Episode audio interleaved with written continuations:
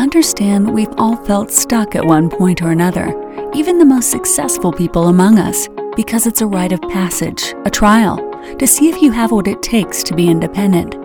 The test is to prove that you deserve your destiny. Each week, our goal is to bring you an inspiring story of someone who moved beyond their stranded phase and found greatness on the other side. Welcome to the Stranded Podcast, and this is your host, Jessica Hurley.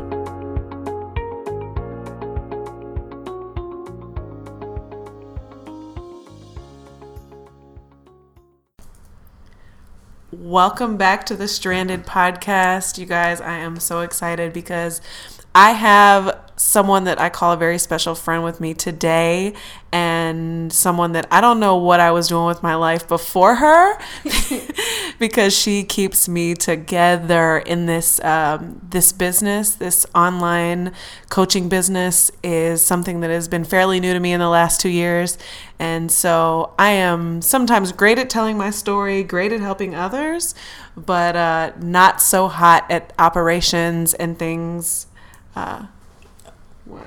Sorry. Not so great at uh, some of the behind the scenes things. And Megan has helped me delegate, monetize my podcast, and just uh, really make my stuff flow. So I am really excited to welcome my girl today, Megan Galane. Hello, everyone. Thanks for having me on. I'm so excited to talk about the stranded phase and get into the nuts and bolts and talk a little bit about our event Yes, it'll be good. Yes. Good. And so, also, I don't know if I've mentioned before, but Megan and I are doing our first Women Empowerment Purpose to Profit event the uh, Saturday, October 20th. We are three weeks out. We are super excited. We're doing a small mastermind and we want to get women in the hot seat. We want to talk about your ideas, your businesses, and how to get them to the next level. Um, from mindset to money, we got to make this work. You can, you can, because ladies, you can have it all. So, uh, Megan, first and foremost, tell my audience you've got such a unique story, but tell my audience a little bit about your what you would consider your stranded phase, that time in life where looking back where you are now, you never thought you would be here. I'm going to take it all the way back to childhood. I know a lot of people here don't like, you know, if you had a rough childhood or a different childhood, you don't really like talking about childhood. Um, but through all the research I've done and all the psychology and everything that I've done, I've learned how important childhood really comes to in your livelihood now today. I know I just got really deep on you guys with that, but it's so true. so thing, yes, this is my thing. and so um, we're going to go back to childhood. Uh, my parents were married, had me divorced within a year ish. And I, um, so I didn't grow up living with both my parents. I didn't have just the perfect childhood. They went through a really nasty divorce and custody battle. And my dad ended up losing custody of me at um, when I was in middle school. I ended up losing custody, and I at that point I did not talk to him at all. So from middle school to college, I had not talked to him, and I basically went into college at I went to the University of Utah. So I was at a different place. I grew up in Las Vegas, Nevada. I was and say, did you tell everybody? You I did not. Vegas? So I grew up in Las Vegas. When Megan Nevada. told me she grew up in Vegas, I was like, "Is that real? Is that a thing?" And I always add it because you know people are like, "Where are you from?" And and really where like I came from Florida because now I live in Florida is I came from Utah, but then I'm like, but I'm actually from Las Vegas. I have to throw that in there. I don't know why. I just have to throw that in there. I feel like Utah's not exciting enough. No, but um, so that's really um, my process about how I got to Utah. And then in Utah, I was going, I was doing the NAMI walk, which is a charity event type of walk thing. And I get a, a donation from my dad, John Galane. And so I was like, oh my gosh, like that's random. He found me, like we hadn't talked in ever, literally since middle school. And it's so random. And so um, I was didn't know what to expect. Like I had that nervous gut, like oh my gosh, like like what like what's gonna happen. And so I tell my roommate, um, which her name is Devin, and we were in the same sorority too. So it was a sorority fraternity thing. Then on top of it, my roommate was going. It was it was just crazy event. Okay, so this was my first year in college, freshman year, like already a rough year being away from home, and then this happened. So um, then we're at the event. I'm bracing myself like this is gonna happen. I'm gonna run into him or something. Like what the what the heck's gonna happen? And okay, so I was like, what the fuck's gonna happen? So we're walking along. The day's good, and I see a dog, and I'm like, oh my gosh, it's the cutest little basset hound ever my dad had basset hounds my whole life and it did not process in my head that that was him and his basset hound. And so i look up and it's him but i'm like you know looking at the dog. I'm one of those people that they make memes about dogs where i notice the dog and rather yeah. talk to a dog than a person yeah, you, you, you, definitely deserve it. I love dog i'm the dog mom. Dog mom totally. So here's my dog right here hanging out. And so um and so yeah that's really how we got reconnected. And then um, like we would only go to dinner or really that's it. Like we would go to dinners, he'd take me out, which you know, you're freshman in college, man, and I was eating steak, like I was eating steak at home. I was eating dorm food, which you needed steak every once in a while, which I don't even eat meat anymore, so it's pointless now. But at that point, I was excited to eat some steak at some nice restaurants. So that is how it started. And then my, let's say, junior year into it, into college, I actually moved into his house because uh, he had a house in Salt Lake that he went to part time and random, I know, random place, Salt Lake, that he had a part time house at. And um, I moved in for the summer with one of my friends, Michelle. And um, kind of from there, we just grew into hanging out and talking more often. And my senior year, and I like spent a, holiday at his house for the first time in years, which was Thanksgiving. And then senior year, I go to Florida right before I graduate college. And I went to college for exercise sports science. I was full occupational therapy route. I loved it. I was working in the physical therapy field. Loved it. I know you're looking at me crazy oh, right now. Yo, you were talking about so much stuff that I'm like, oh, I really don't know you. it's just a lot of backstory stuff to set the pace. But um, yeah, so that's what I was going for was all occupational therapy, and I was in the middle of interviews so I don't know if anybody knows how much interviews and uh, applications for master's degrees cost. They cost quite a bit of money, and in order to get one interview, you need to apply to a few different places. So I was sitting in the middle of one my very first occupational therapy interview. It was eight hours long. Uh, in my hometown in Las Vegas. So I was going to go back to Vegas and do my master's degree there. And the middle of my interview, about four hours into it, I was like, this is not for me. Like, this is so political in the medical industry right now with um, all the healthcare stuff. Like, I want to be with patients. I do not want to be stuck with people. And then I'm like, do I even want to do this anymore? Like, do I want to do this? And so I finished out the interview strong, strong as I could after, you know, thinking in my mind, like, is this really fit for me? My personality was nothing like anybody else. And one, and they like had you go into separate interviews. And in one of them, she's like, oh, you're really A type personality. And I'm like, oh my gosh, I'm in the wrong occupation. Like I started freaking out on my interview. And so I'm like, oh my gosh, I'm the only A type here. This is really interesting. So we get done. Eight hours later, whoo, done, finished it, and go back to Utah and nail my exams. But that was a side note. My teacher totally was an asshole and wanted me to miss my interview for an exam. So I talked him into letting me take it later, right when I got back. But um, which is awful for a college professor. If we have any professors on here on either uh, one of these, give your students a break, man. I'm trying to get better in life. but um, so I didn't get into, I got waitlisted and I didn't get into occupational therapy school at that school and I didn't go on any other interviews. There's no more that I wanted to go on after I realized that that was not for me. And um, moved to April 2014. I moved to, or I came out to visit my dad in Florida because I was like, you know, it's been my childhood dream to move to Florida. Let's see if I like it this is the first time I really came out here as an adult and I was sober enough to realize if I really liked it or not. And so I came out in April 2014 and I moved here to Clearwater May 2014 and I forgot to tell my dad I was moving here. I showed up on his doorstep with all my stuff. And because of finals and stuff, I forgot to tell him I was moving here. and he just let me move in. so it was great. And then I start working in my degree, which is exercise sports science, and um, realize I hate that as well. I obviously changed as a person in college because, you know, picking your occupation at the age of 18 is not the brightest thing to do. And um, so I'm just not liking it, and I hate I'm I hate the hours and just everything about it. Really, I love exercising, but I don't like training people.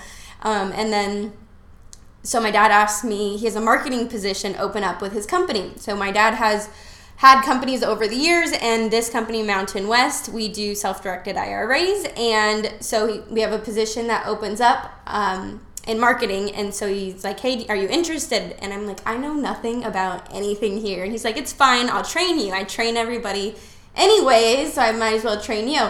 And so then i was like perfect. So i start working for him. I actually started part-time and then within the first couple months i went full-time and i end up loving it. So i got my my CIS which is your certified ira specialist provider before the three years. Normally you have to have be in the business for three years um, I was able to get it before three years, which takes a lot of you know asking them to just get it and writing letters and stuff.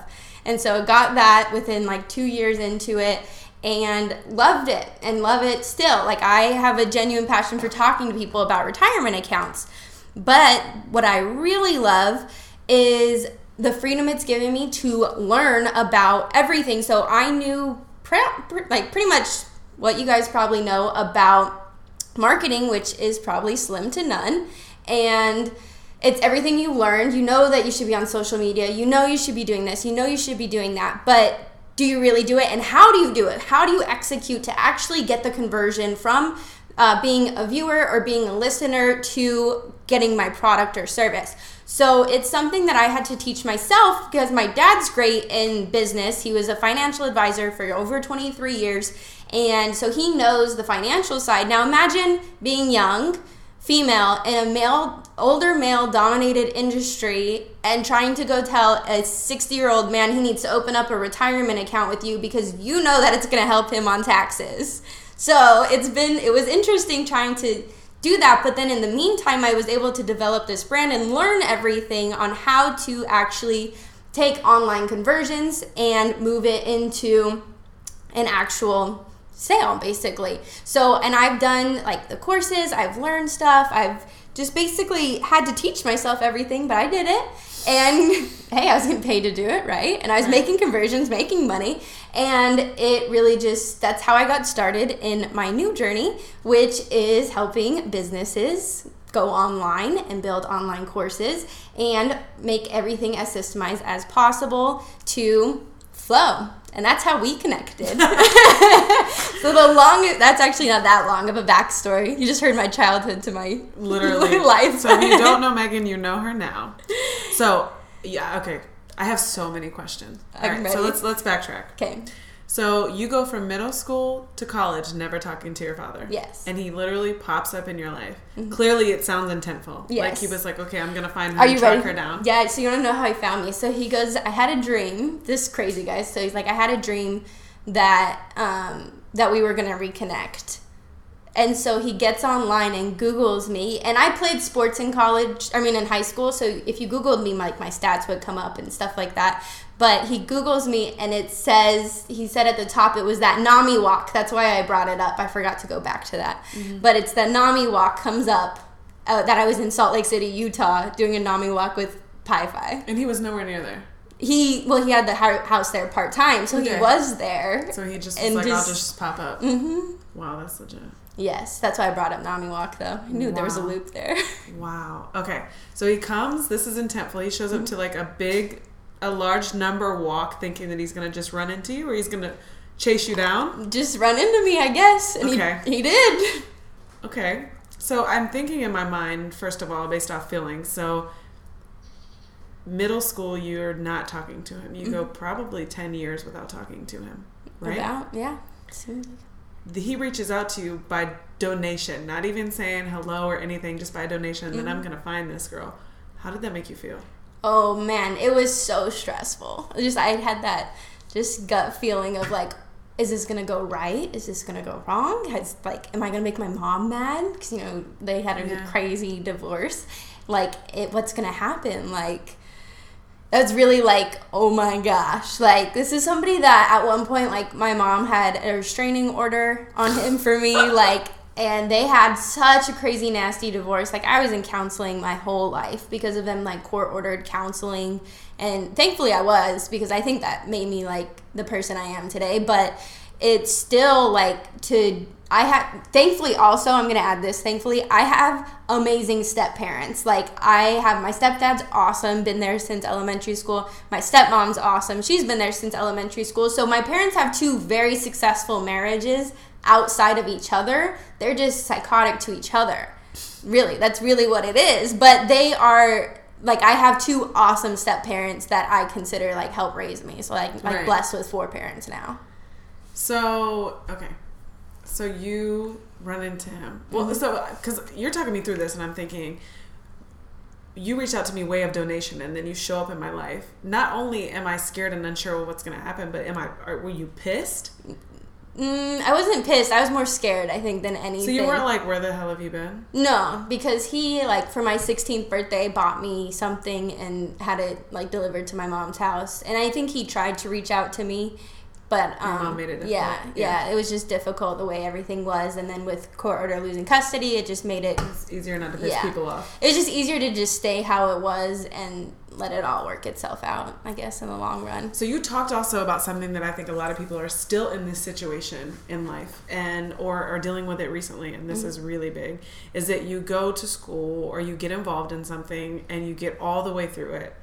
Like as far as interviews for your master's degree for what was it occupational, Occupational. therapy. Mm-hmm. And then it's like and it's solidifying. So it's like I'm going to make all this money. I'm going to go to school for it. I'm going to do this this and this. I got a job waiting on me. This is an easy career and you get all the way through it and you're like this doesn't feel right i've mm-hmm. done this with job interviews i've talked to friends like i had a friend that said she was in nursing school was all the way through her first year went on vacation to paris and was back in paris and she was on her way back and she was like i don't want to do this anymore like i'm just i'm gonna drop out because and it's like how many times do we feel that feeling and do we know that we're supposed to acknowledge it And not.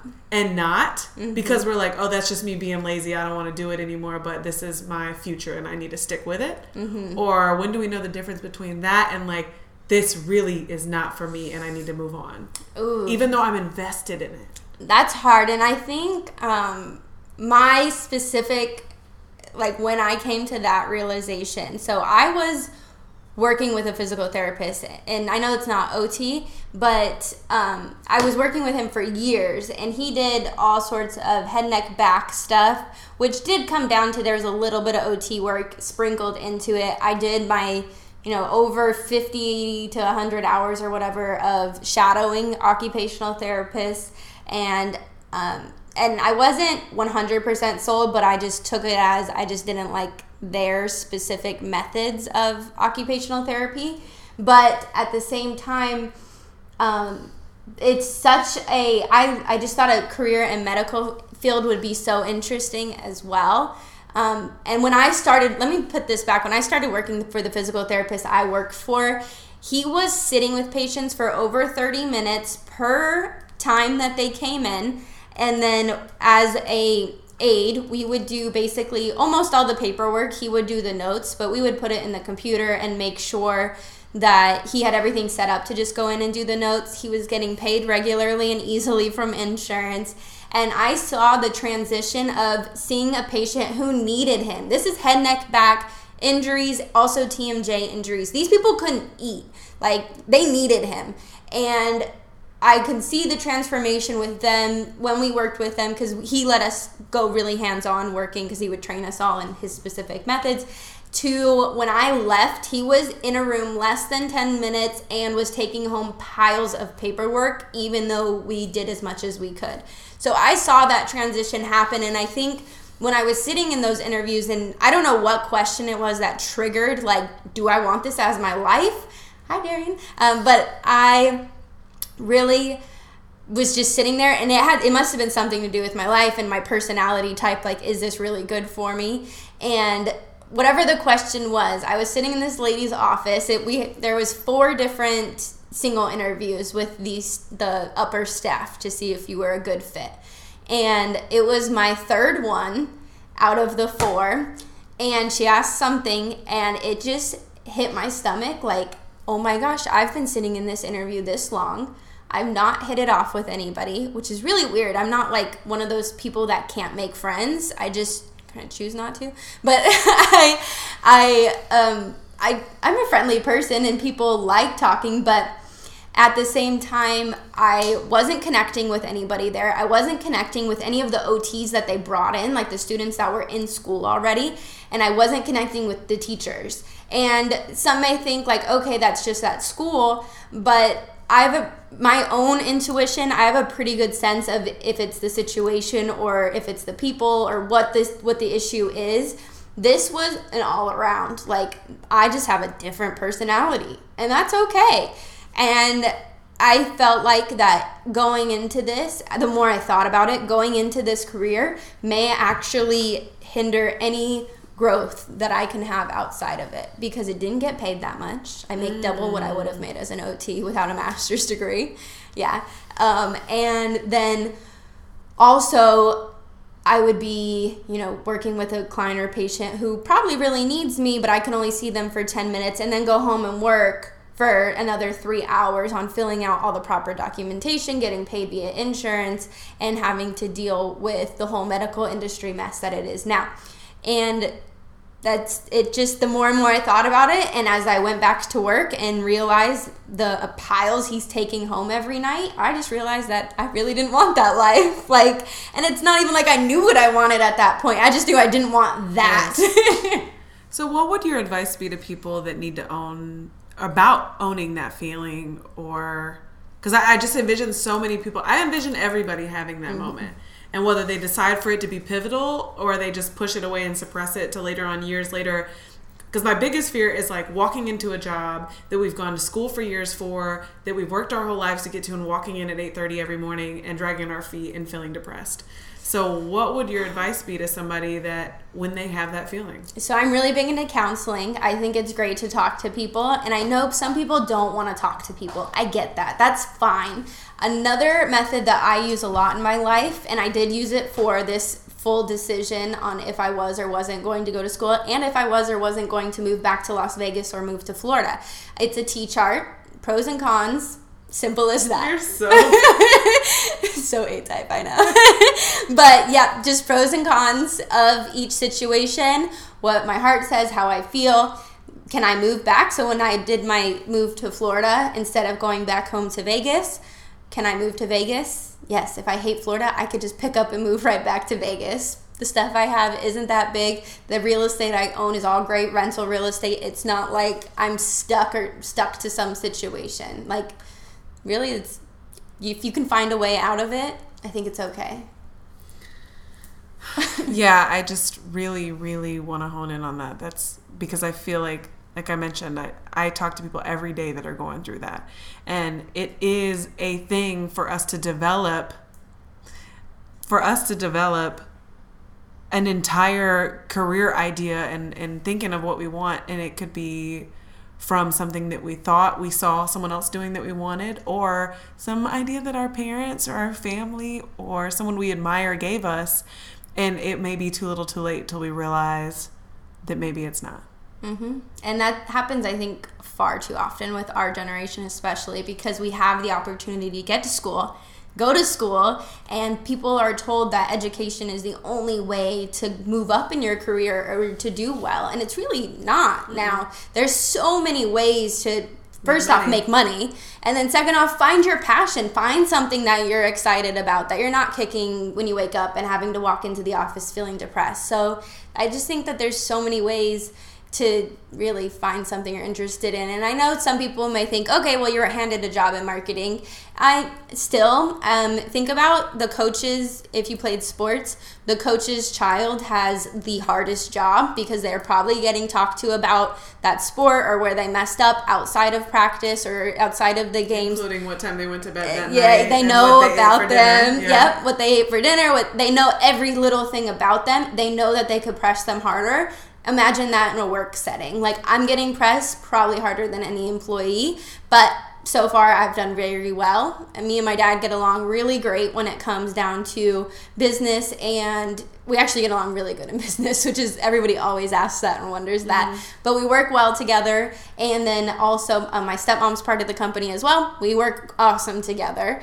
And so it's just really being able to communicate, which goes back to psychology. Go get help on the communication side. I can't stress that enough, but also coming to the T chart of, okay, um, I may hate my job right now, but does it have its benefits? What are those benefits? Can I benefit from these benefits? So let's say I have a job, we're gonna go used car salesman. So I hate my job as a used car salesman, or just a car salesman. Okay, some people think it's grimy, slimy, whatever, and they are trying to just it's an in between job for them. Okay, but you're learning sales. You're learning how to talk about negotiation. You're learning how to handle being to- getting told no. You're getting all these resources firsthand and you're getting paid for it. So use those to your benefit even if you hate the job you're at now or hate the career that you're in, like full on blown career you went to school for, but it's using what you can and making a passion or making something out of it. I think is really what's most important for those people that are in that position where they have to go pivotal or stay depressed. Yeah, you mentioned two big things. So one is I know there's somebody listening to this episode right now thinking, "Okay, sounds great, but I don't know what my passion is yet." You're you don't have to commit to a passion. You're I know everyone talks about being created and born for a divine purpose, and I absolutely believe that to be true. But you can get tired of a passion, you can create a new passion. Your passion can change. Like, I grew up my whole life thinking that I was really passionate about helping children, that it was all about at risk youth, and it still is something I love dearly and will do every day of my life without being paid for it. But I've also realized that I'm passionate about helping people, just people, especially women that have an idea and need to bring that idea to life and need to find creative ways to share their story to help others. I'm passionate about that too. You know, mm-hmm. I'm I'm passionate about marketing. I'm You could passionate. be multi-passionate. You, don't have to be, stuck to one thing. Yeah, because some people will be so scared. Well, like I kind of like this, but I don't know if that's my thing, and and I'm not really good at it. So mm-hmm. you don't have to commit to one passion. You can be multi-passionate, like you said, or you can change your passion, and your passion can sometimes wear you out. So people will go to school for nursing because they love helping people. They'll work in the nursing field for ten years, and then be like, well, I don't really feel that like burning desire anymore to go to work. I must, you know, I must, um, I need to switch jobs. Or I need to do this. You, you might have burnt out that passion. It might be time to consider something else. You can, you can give your passion your all, and then it's maybe it's time to move on. Maybe it's time to pivot at that point. Exactly.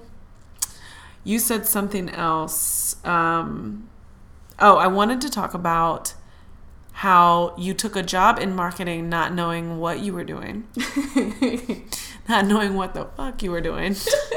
and then going from that to me knowing you now, this is something you're extremely, extremely passionate about. Tell me a little bit about that. I took this job and then I work on commission. So I had to figure out how to make money, right? Mm-hmm. Commission, if you work on commission, you know that you just got to figure it out and you got to make sales and you got to make connections and you got to grow that.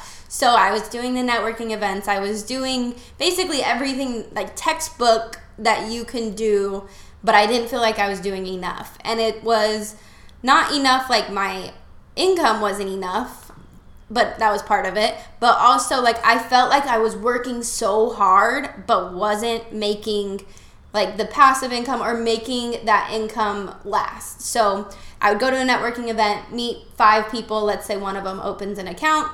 I mean, that's a lot of work. That's you know, uh, let's hour drive to and from. You're at the event for a couple hours. You have to network, talk, time away from my dog because I'm a tough dog mom. and, um, and then I, you know, that's just time like I was not spending any nights at home. I had to go to the gym in the morning in order to go to the gym because I was working right until now. 11 at night. And I, I was really only getting one account from that.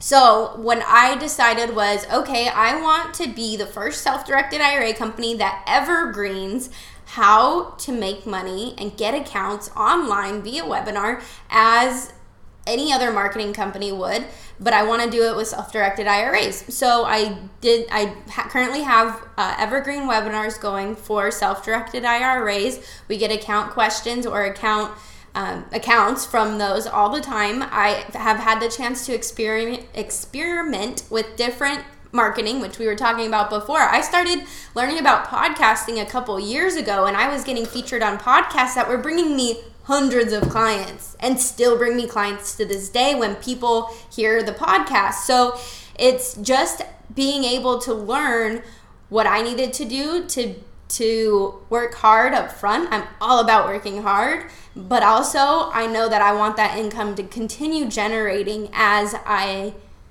am doing stuff like this. so I get to have the benefit of getting paid. I have the benefit of still getting commission. I have the benefit of all the work that I did prior, but now I have more freedom to continue growing and continue growing my income because I am on commission. So that's how I got started in it. And then I just kind of learned from there. And I never really found everything I was looking for, every answer. And if I found an answer, then I would find another problem with that answer. And so I had to do this huge string of connecting stuff. And in my office at my old desk, where my assistant is now, um, it was like this big window.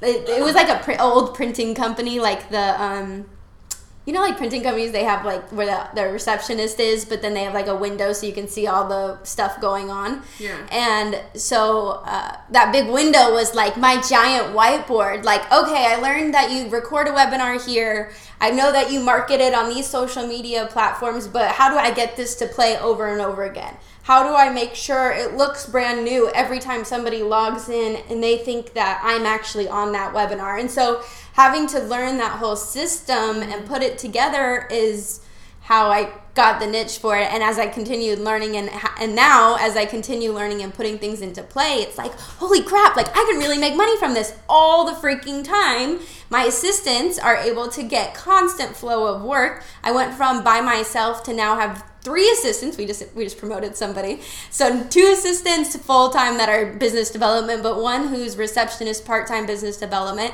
and like and that's all from generating this passive flow of starting somewhere and being able to repeat it over and over again. And it's just so exciting to see it happen and we're building courses and stuff like that. And I, there's IRA companies all over that do what we do that even have better uh, educational platforms because they have somebody that's solely marketing doing them. I have my sis. I'm not doing marketing solely, but I'm still creating revenue from it. And what we put out is more genuine because it's a family owned and operated company. So if it's me or my dad talking, I mean, it's somebody who's really invested in that company. So it's really exciting to see all the flow. But that's a quick story of how it got started.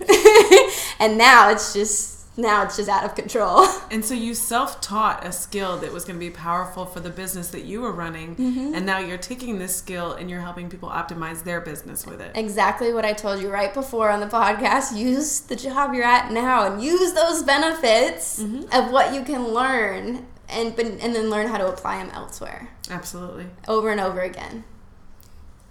So, yeah, because that's what I did with what I really feel like the value I got from most of my careers was that's where I learned how to mm-hmm. speak.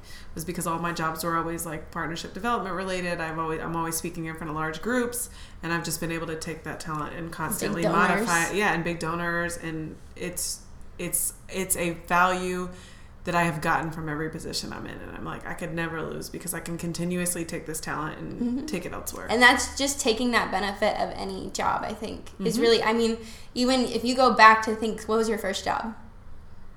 I was working. My first job was a restaurant hostess. Okay, so as a restaurant hostess, you still had to speak to people. You had to be in those really awkward positions, like who do I speak to? Like you know what I'm Mm-hmm. Saying? Like you learn stuff throughout all of them. Like I was a bartender. I learned how to talk to all sorts of people. I can have 20 different conversations going and basically 20 different personalities. Like Yeah. at the same time and still keep everyone happy and engage multiple people in a conversation to keep my bar really not awkward. so Well, that's that personality. That's that people person Mm-hmm. personality. Is that you're able to adjust and modify according to knowing someone else. And I've what I thought that was so normal, but what I've heard is that Mm-hmm. It's that is a magnificent skill to be able to listen and meet someone within 20 seconds and know how to act accordingly. Mm-hmm. It's really weird. my first bartending job, I like literally walked in and was like, I know nothing about making a drink except how to make like I don't know, some awful stuff with like ever what is it called? Everclear. Everclear? Oh. like some college drink. That was my only experience in making drinks. And so I was like, but I'm willing to learn. And she was like, perfect. I'd rather teach a personality than have to teach personality. Or teach somebody how Yeah. to make drinks than to Yeah. teach a personality. I've always heard that. I can teach somebody the job. Yeah. I can't teach somebody how to how to act and how to treat people yes. and how to have a personality. And, but it's still taking all those jobs. Like Mm-hmm. I worked at a really high end steakhouse. Some of those skills, like I without, like I don't know if I'd have them today. But it's taking everything you learn from any job. Absolutely. So you're also a a you're like me. You're a podcast host as well. Mm-hmm. You are the host of the Refuse Defeat podcast. Yes. Tell me where this idea came from and what you kind of focus on. Refuse Defeat started when I um, actually went to a conference back in I think it was March 2000. What year are we in? 2018. And This year? This year. Oh wow. Yeah, this year. I went to a conference. I went for work, and it's something that I believe strongly in, which is the 90 day year, learning how to achieve your goals and stuff within 90 days. And I loved the program. The program helped me put Mountain West through it, and we currently still use it to this day. And uh, every 90 days, we reevaluate the company. We also reevaluate our goals and see where we're going. So, this program itself, awesome, loved it. Then I go to the, the seminar. So, sometimes you go to a seminar from a program and they kind of repeat what the program was about because they'll attract certain people to seminars and want to sell them on a program. This was nothing like the program at all. They didn't even talk about 90 days. Like, they didn't talk about the program or anything that was taught in the program. Craziest thing ever. But he brought in such amazing speakers. Like, the founder of Uggs was there. We got to hear his mm. story. There was a big MMA fighter, like one of the first big MMA fighters was there. Mm. Like, it was some really big people. Then, I mean, if the blogging world, Melyssa Griffin was there. Oh, like, wow. yeah, so he had big people there that have gone through his program and used it and implemented it and then now they're at this conference to learn more and it was full business so he separated the conference into uh, a startup like venture or like where you're starting to do your validation and startup companies middle-sized companies that either need to work out their bottlenecks and work out some systems or big companies that are basically scaling which in my company we're about in between the middle and the big. Um, the systems we have they're really good. Yes can they be better? Yes but it's software tech stuff so we need to hire someone for those. We have it written down what we want when we hire someone but at the same time we need to learn the big stuff as well so that we can scale larger. But i actually stopped listening to that and i went to i had the you know chart of all the classes going on and I was like what do I really need to learn here that I don't feel like I can look up online or look up later and get a good understanding of? So like I didn't of course go to the Facebook marketing or Instagram or anything like that. Like I can look that stuff up. There's tons of information on that. You can look at their own algorithms. So I went to a lot of the stuff where it was people who work in business and uh, one of the ladies she uh, literally works out the bottlenecks for companies and finds where they're wasting money at like stuff like that. And yeah so this conference was amazing. So i'm never talk never talk at the conference and i never like go up to the speakers or the keynotes after and like say hi like i loved your talk. Like I'm I, I'm, I'm I'm not. awkward i am not I am that that awkward. person. i'm like hey nice talk. Like maybe i'll hit them up on social media. They can get like the grat- gratification later or something. I don't freaking know if they even read the message but that's what i like to do. And so I felt obligated to go up. I was like, I have to go tell this guy how much I love this this whole week week or weekend. It was like three or four days. Like I had to go tell him how much I loved the program he put on. So I did that. And while I was waiting in line, this one lady who has a really successful bakery out in California, she was talking to me. Um, she is like on the cake shows and bakery shows on TLC and all that stuff. Like she's pretty really really successful. Literally no one in this crowd was uh, like not successful right. when it came down to it. So everybody in all my stories, like they're just amazing, like right. with this conference. But um, so I was sitting. I was in front of her in line and we were talking and I was telling her like how great this program is. She was like, "Oh yeah, I didn't do the 90 day year. I went with another um, goals uh, goals teacher whatever program where it's a little bit different, but I just liked the coaching. And she's like, I wish I came to this before because I would have bought his stuff, but I'm just going to go finish what I have and take what I learned here and implement it. And we were talking about how refused, or we were talking about what my goals because I was like, well, I'm, you know, I work for this company, but I'm also in kind of a startup mode. Like, I want to get my entrepreneurial stuff on, but I didn't really know what to do or what I was good at. And so she goes, okay, well, what made you think you wanted to get entrepreneurial? I was selling stuff online on eBay and Amazon, and I killed it in my first fourth quarter of doing it. And I started in the fourth quarter, and I loved it. Like, made crazy money my first quarter. You go into quarter one, which is probably one of the slowest online sales quarters ever. It was so stressful because I had the volume. I was able to do the volume, but I, when it came to quarter one, I had too much. Like I had the ability so to do too much bought volume. inventory based off like fourth fourth quarter. Um, not only inventory, like I had virtual assistants. Like I had a lot. Like I think I had a team of almost six virtual assistants running my business for quarter four. And then going into quarter one, it's like, okay, do you have a hard quarter? Continue paying them even though you're not getting the volume just to prepare for a better year? Or what. And so the first quarter i did it second quarter i was like oh my gosh like this is so much money out of pocket. Like this is killing me.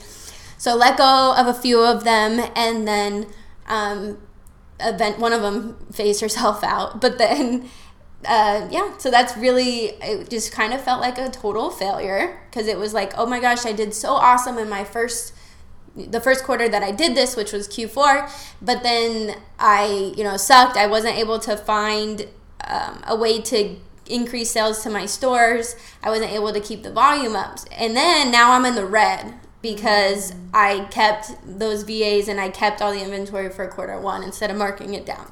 So it was just kind of like a power play of wrong or right decision and I I don't feel like I made the wrong decision. I just don't think it was the best decision. Mm-hmm. Um, and the reason I say that is because I did learn so much from it. And if I need to flip anything on Amazon or eBay, I got you. but um, at the same time, I also feel like it made me learn more about business than my at that time three years of working in business development because now I mm-hmm. was on my own doing my own thing making money online selling but then I ran into a, hard place where I actually felt like a failure. And it was really hard on my confidence. It was really hard just overall. Like I was paying, my paychecks were to pay my business and it sucked. Like totally sucked. I gained a ton of weight. I went through like the adrenal fatigue thing that a lot of entrepreneurs entrepreneurs do. And um, and the weight gain on me was very hard as I came from a sports background on top of exercise sports science. It was hard on me, like confidence wise, emotionally wise, straight up depression, anxiety. Like it was rough. And once I realized, okay, like I am negatively associating this online business with these emotions, so I need to drop the online business. Yeah. So at that point, I felt like it's a, becoming my life. Yes, and I felt like a total failure. And then I took some time off. I worked on my health, focusing on my health. I got with a natural doctor, and um, we worked out like my my vitamin deficiencies, my hormone balance. I mean, the weight thing wasn't a big thing for her because I wasn't like obese. I just wasn't You're healthy, normal. my normal. And so refocusing on exercise, refocusing on me, but at the same time, um, also relearning that I'm not a total failure. And right. so I, as I was sitting in line with this lady, she goes, I'm telling her my story, and she goes, well, well, what about like a Facebook group on entrepreneurs going through the same thing and you can help them with that? And I'm like, you know, I really don't like Facebook groups. I'm in so many of them. I can't figure out where the heck each comment goes, what's the rules for each group. I hate Facebook for that purpose. Mm-hmm. And so it's she was funny because so many entrepreneurs tell you to run to do a private Facebook group. Yes, and I hate them. Like I'm in so many, and yeah. I don't even know. And like the engagement isn't there. Right. The the um, person who created the group isn't there. It's just kind of there. Right. And if people do post, you're not getting engagement. So I don't. I'm not a big fan of them. And I told her that, and she goes, "Well, what do you like?" I'm, I love listening to podcasts. I love learning from people, and I love hearing how genuine they are and how passionate they are about stuff. And she goes, "Okay, well, start a podcast." And so I'm like, "Okay." I'll start a podcast. And so then I'm trying to figure out what I want to talk about. And obviously, she's like, well, you know, every entrepreneur goes through a failure part or a big obstacle that could potentially be a failure in their business. Yes, at the time you felt like yours was best to let go of your business, but some people hold on. And she was like, every, you know, everybody does everything where they have to make that decision. So she was saying that to basically talk about that with entrepreneurs. And so I got home and I sat there and thought for a little bit, like a month or so, and I was like, I could either do this or not do this. I'm bored out of my mind, not having a side hustle. I work my normal work schedule, but at the same time, like I just feel like I need to do more, but I don't know what that more is. And so I was like, you know what, I could do this podcast thing. Podcasting's not that hard. And so I get to look it up, how to podcast, and uh, figure it out with a few mess ups. And um, that's how it started. And I just texted a whole bunch of names to people. And Refuse Defeat really wasn't actually the like number one liked one that I texted out. But I had more people comment back like, "Oh, that's like an Oprah type of name," and I wanted that vibe more than vibes. Uh, I wanted, Oprah vibes. I wanted that more successful vibe versus like the straight to the point vibe, even though that's like more me. So it was um, yeah so that's how refuse defeat came about. And uh, finding entrepreneurs to interview was i thought it was going to be so hard. It, it's not because literally every entrepreneur has gone through a point where they're like i'm either going to get rid of this business or not because of this failure or obstacle. And it's been really interesting on my actual podcast. Almost everyone every entrepreneur on there will say i ask a question that's what's your biggest failure and i do it on purpose because i want to see how they react to it and almost all of them had said, Well, I wouldn't count it as a failure. It's more an obstacle, or it's something that I overcame. And it's just like that genuine, like, oh my gosh, like, you know, mm-hmm. just noticing that spirit in people, I think is so cool. But I do it on purpose, and it, that's the reason why. So that's how it all came about. That's so interesting because if you, if now if you look at this and you walk backwards through it, it's like that moment when you were going through that. I mean, I can look at it from the outside in and be like, well, that was just the beginning. That was the test. That was the part that was like, okay, are you built for this or not? Because mm-hmm. you could fake the funk or you could understand that this is actually what entrepreneurship is all about. Mm-hmm. It's all about trying stuff, doing the research, building it the way you think it's supposed to be built, and then failing and then getting up again and going, okay, well, now I know that that's not what I need to do now how mm-hmm. do i move forward? And not letting that define you. Because we will fail. Majority of all of us well first of all everyone will fail. Yeah. but the majority of all of us will fail and we'll wear it like our right arm. And that's what i felt like i was doing. Yeah. Where it was like i like i failed guys. I failed. Yeah. And then and then i'm a failure at everything. Mm-hmm. like you ask me to do anything i'm like you you don't want me to do that. I, I suck at life. Like you don't want me to do that. Basically though. Yeah. That's how you that's how we get. Mm-hmm. and entrepreneurs and that's why everyone talks this mindset. And i know there's people listening to this that believe it fully and there's people that are listening this and going i'm so tired of hearing that crap. But that mindset stuff is critical because you have to get yourself in a place where when you completely screw up or something just bombs that you thought was going to be the best idea ever that you just look at it and go okay that's fine anyway, I'm gonna do it again. I'm, or I'm gonna do something a little bit different, and I'm a girl from it, and it's no big deal, and it has nothing to do with who I am. Mm-hmm. I'm just simply not ready yet. Mm-hmm. Or it's just part of the journey of mm-hmm. learning. Like I knew I wasn't going to do online sales forever. I knew I wasn't going to mm-hmm. if I was did grow an Amazon or eBay empire. It's not like that's where I would have wanted to stay forever. That's growing an empire on somebody else's platform, which just isn't the best thing anyways, but it's still getting to that point of if I never took the steps to learn about it and create a failure, refuse defeat would have never come about, and we may have never met. Bam! That's what I'm talking about. See, find, find the goodness. Now, speaking of met, I have to tell you how Megan and I met and how we got to this point of creating an event uh, for other women entrepreneurs or women with ideas and how to get you from idea to implementation.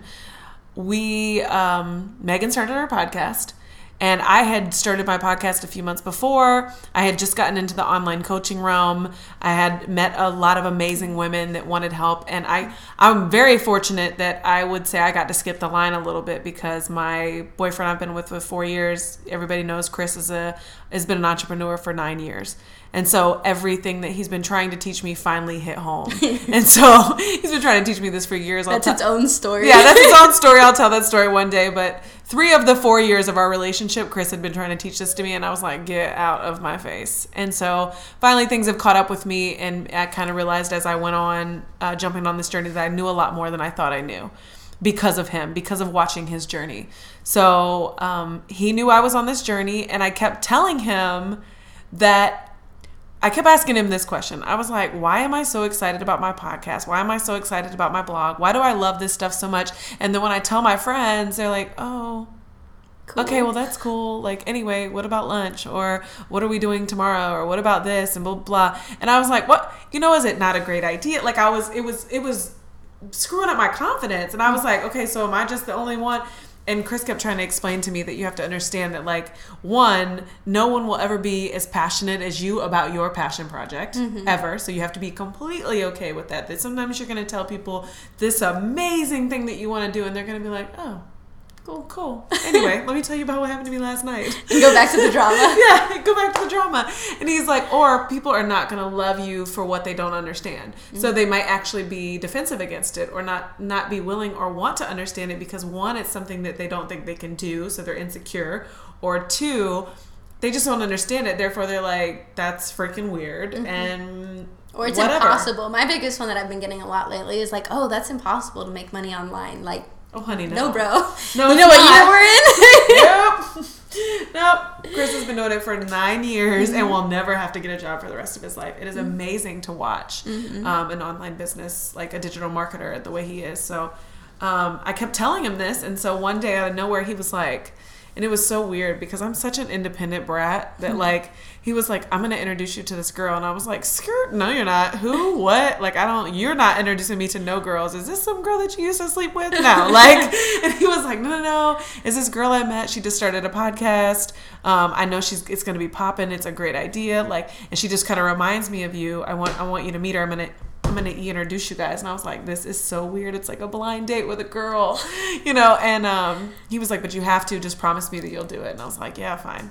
So he, he introduced us via Instagram. Instagram. and I looked at you and I was like, oh, you know, you girls gotta admit how we are. We look at another girl and we're like, oh, okay, she's cute. She's cute. like, I might like her. Like, let me go check out her yeah. podcast. See if I actually like that. Yeah, her personality's cute. I like her. Oh, she. Oh, that shirt is cute.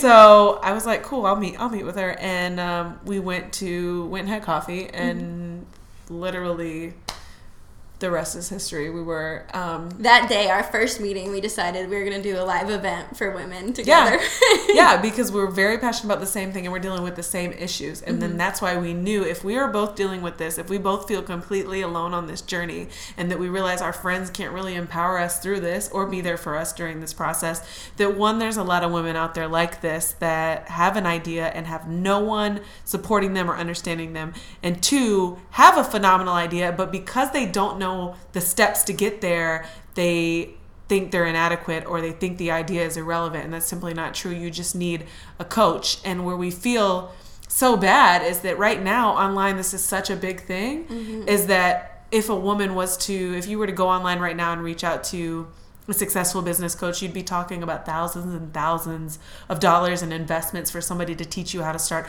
an online business or how to better market your products. And that's or, hoping that they have the information you need or that secret sauce. Yeah, that they're selling you the dream that they've mm-hmm. got the secret sauce, but maybe they don't teach you what you need to know, or maybe they're giving you someone to teach you and they're not even the one teaching you directly. Mm-hmm. And so we wanted to take the knowledge that we've learned this year because we've studied a lot. We've done masterminds with people that have made 250,000, 300,000 in their business a year and what we've learned and be able to educate other women and network and empower one another at the same time and have that accountability group mm-hmm. to be able to look at each other and say you can do this and you can do this in three months. And you're gonna do it with some friends. You're gonna like, do it with some friends. You're gonna have people that are excited for your wins and excited to hear all about your stories and excited to say, "How are you doing this?" and like, let's connect on how you make money on your podcast or how do you do this. So Because you are the person that I can te- we text each other all day about business. I'm like, Megan, I just dropped this dope podcast and I've got this many downloads. And she's like, Oh, did you do this, this, and this? And I'm like, Shit, no, I didn't, but let me go do it. Like, we're always making each other better in business. Megan's like, Oh, I got my webinar done. Let me send it to you. Can you read it, edit it? Let me know what you think, blah, blah, blah, blah, blah. And I think that having something like that with multiple women that want the same thing is extremely powerful. it's necessary. I feel like I I don't think I can could have gotten to where I am now and still have the drive for my podcast and my course and doing anything online without your help and having just that source to go to like if i'm excited about something and like my friends are awesome like my friends are very very uh, supportive on mm-hmm. everything thankfully but it's still like they don't really know and they're gonna tell me that my my powerpoint's great. They're not gonna give me feedback because they mm-hmm. don't know what they're looking for. So mm-hmm. being able to actually like have that excitement with somebody else in business and it's just like that best friend in business that everyone needs So let's jump into this event. So, like Megan said, when we first met, first day we met, we knew we were going to do an event together. And so, let me tell you a little bit about this event we're doing because it is a must and how we knew we had to add value to this thing because we don't want you to walk away with more questions. We want you to walk away with action steps. So, our event is called Purpose to Profit Mastermind.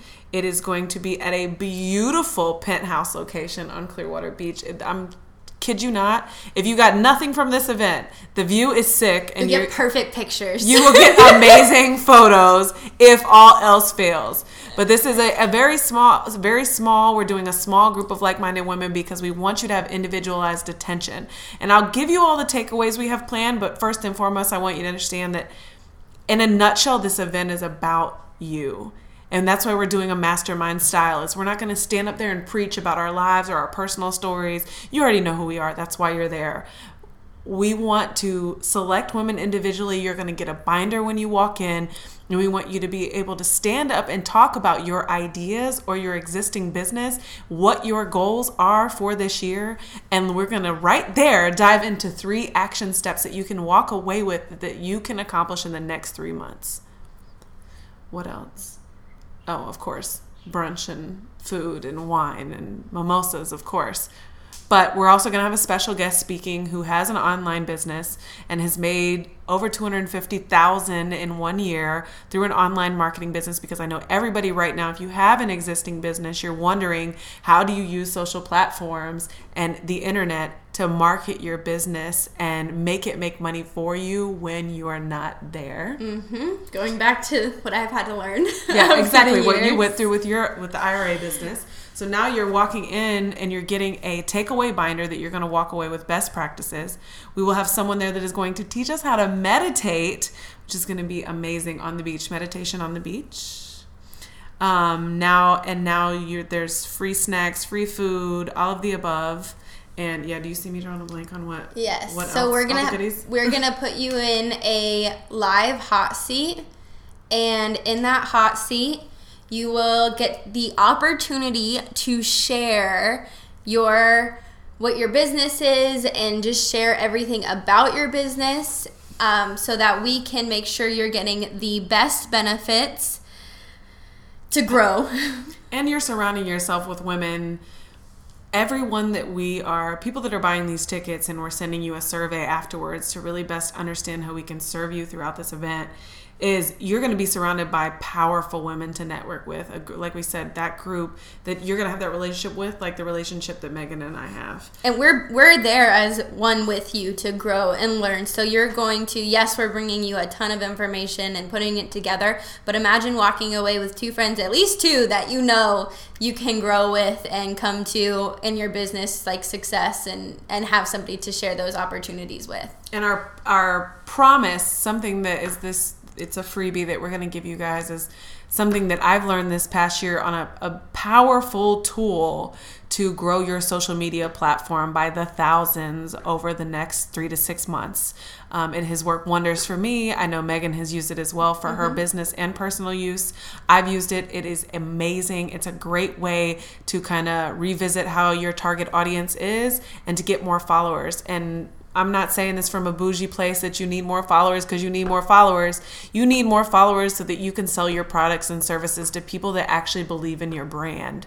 And this is how you're going to brand yourself and how you're going to grow that audience to believe in everything you sell, regardless of what you're selling. And that also leads to larger email lists, converting those email lists to buyers. It leads to so much more than just followers and likes on a picture. It really mm-hmm. does. And uh, this is a method that we've both used, so we know it works. Everything we've taught you, we've used, um, and we're just really bringing you hardcore stuff that we believe full heartedly in. Yep. And we are so excited to do this event. We are so excited. We're like, And the seats are selling out fast. So uh, last week we did a special where you got the podcast stuff. This week we're not doing one. Maybe we'll put one together later or something. But we're almost out of seats. So So the link will be in the show notes. So scroll down in the show notes to check out the link for tickets. Tickets right now are $47. They may go up, they may go down, but we only have a few seats left for the evening portion. So we're super excited. And uh, just reach out to either one of us or click the link in the show notes. The Eventbrite link will take you directly to the purchase and give you more information about the event. We are not giving the location away until you buy a ticket. You will be sent the address instantly because it is a private uh, penthouse location on Clearwater Beach. So, anything else to add? no, I'm so excited for the event. Yay. So excited. So tell tell my audience where they can stalk you and oh, let me just throw this in here real quick before we get off.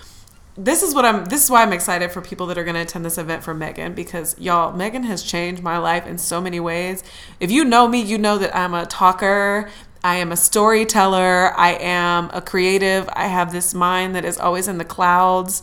I have great ideas, but when it comes to bringing them to life, I need three or four people to help me bring them to life because I'm always all over the place. And then when I do something and I come up with something like my podcast, for instance, or my blog, I will do everything the hard way. Like if I learn one way to do it and it takes 19 hours to do it, I will sit there and find 19 hours to do the damn thing because I want everything. I'm like a control freak. I don't know how to delegate, and I don't ever think about how do I minimize this process later down the road. And I had found myself earlier this year really working a second job. My my business was a second job, and that's never what I wanted. I just wanted to help more people and make a little money while I did it. And Megan is such a process and operations person that she has really helped me take my foot off the gas and do more with less time, spending less time on it. You know, helping me to automate automate basically everything in my business to where I'm literally only spending like two hours a week on my business, which is insane. And I haven't. My podcast, uh, when I first started, as my theme is throughout the whole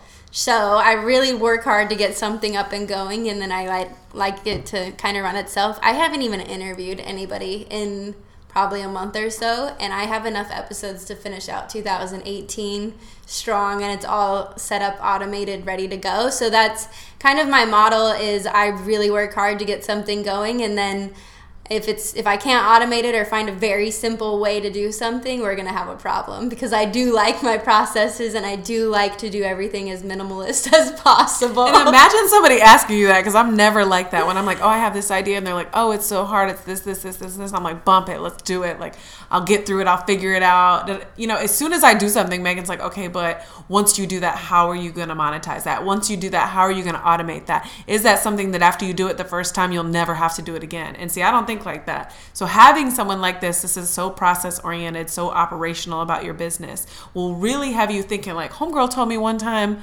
when I hired my first virtual assistant, she was like, you need to send her a video on everything in your business and then make her write a handbook. Was it a handbook? make her write like a policy, like a manual on how to procedures. policies and procedures. Make her write a manual on how to run your business. And I was like, this literally, this was me. I was like, why the fuck would I do that?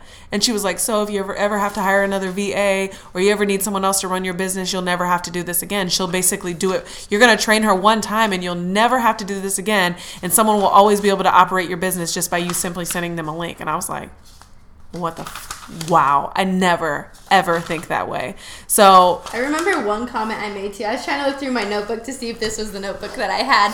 One, because I wrote it down because it was so good. One, yes, I wrote down my own comment.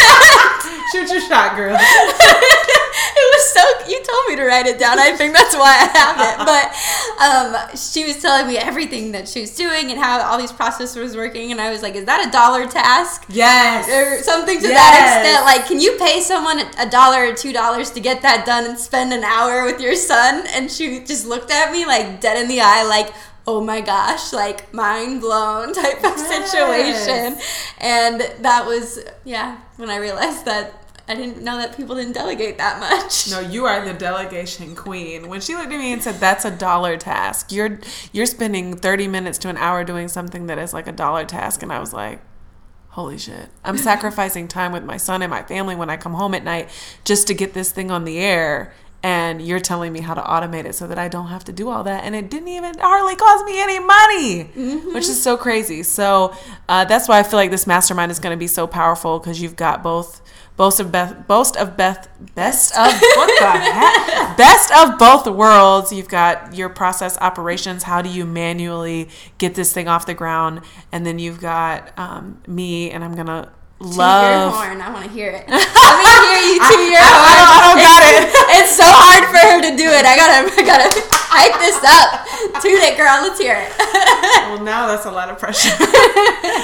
But basically, um, I want to make sure that if you have a story to tell or you've got that fire burning in your soul, that you have something that you love to do and you know what it is, but you've never felt like this was something that you could get paid to do, or you never felt like your story could help someone, I want to make sure that you know a way to cultivate that and share that with the world so that people know, so that you know and that people know that this is how you can help people, is sharing your story because that is vulnerability. That's how people connect. And that's how the world operates is off of connection and love. And I think we all have a story to tell and we all have our own superpower and our way to help people. And I want you to feel empowered to do that. So hopefully that's what I can bring to everyone and, and as well as your speaking talents. That's a big thing that I've studied for years and years and years is that I love to help people stop saying the ums and uhs, even So- though it's something that I do often. I learning how to pause when you speak, learning how to feel confident when you speak to others, and having that voice that is engaging and empowering, and how to tell those stories and make those jokes and add a little bit of humor to your speech so that you can really engage your audience and make people feel like they're a part of your life. They're not just the audience for the day, that they're a part of your life. And if motivational speaking is ever a thing for you, that hopefully I can empower you uh, to jump on that journey because it's been part of my life and I love it. And I want other people to be, feel empowered to do so as well. So, and just being open to your audience and self like the story i told you guys today okay i can talk about it now because of course we're at the good part of it now but even talking about it when it wasn't good just think of the connections i made with a few people that i was open about that too. Like it, and you can go on any story. If you're vulnerable vulnerable in any situation you're going to build a let's just not even talk business friends. If you're vulnerable why can i say that? Vulnerable with friends.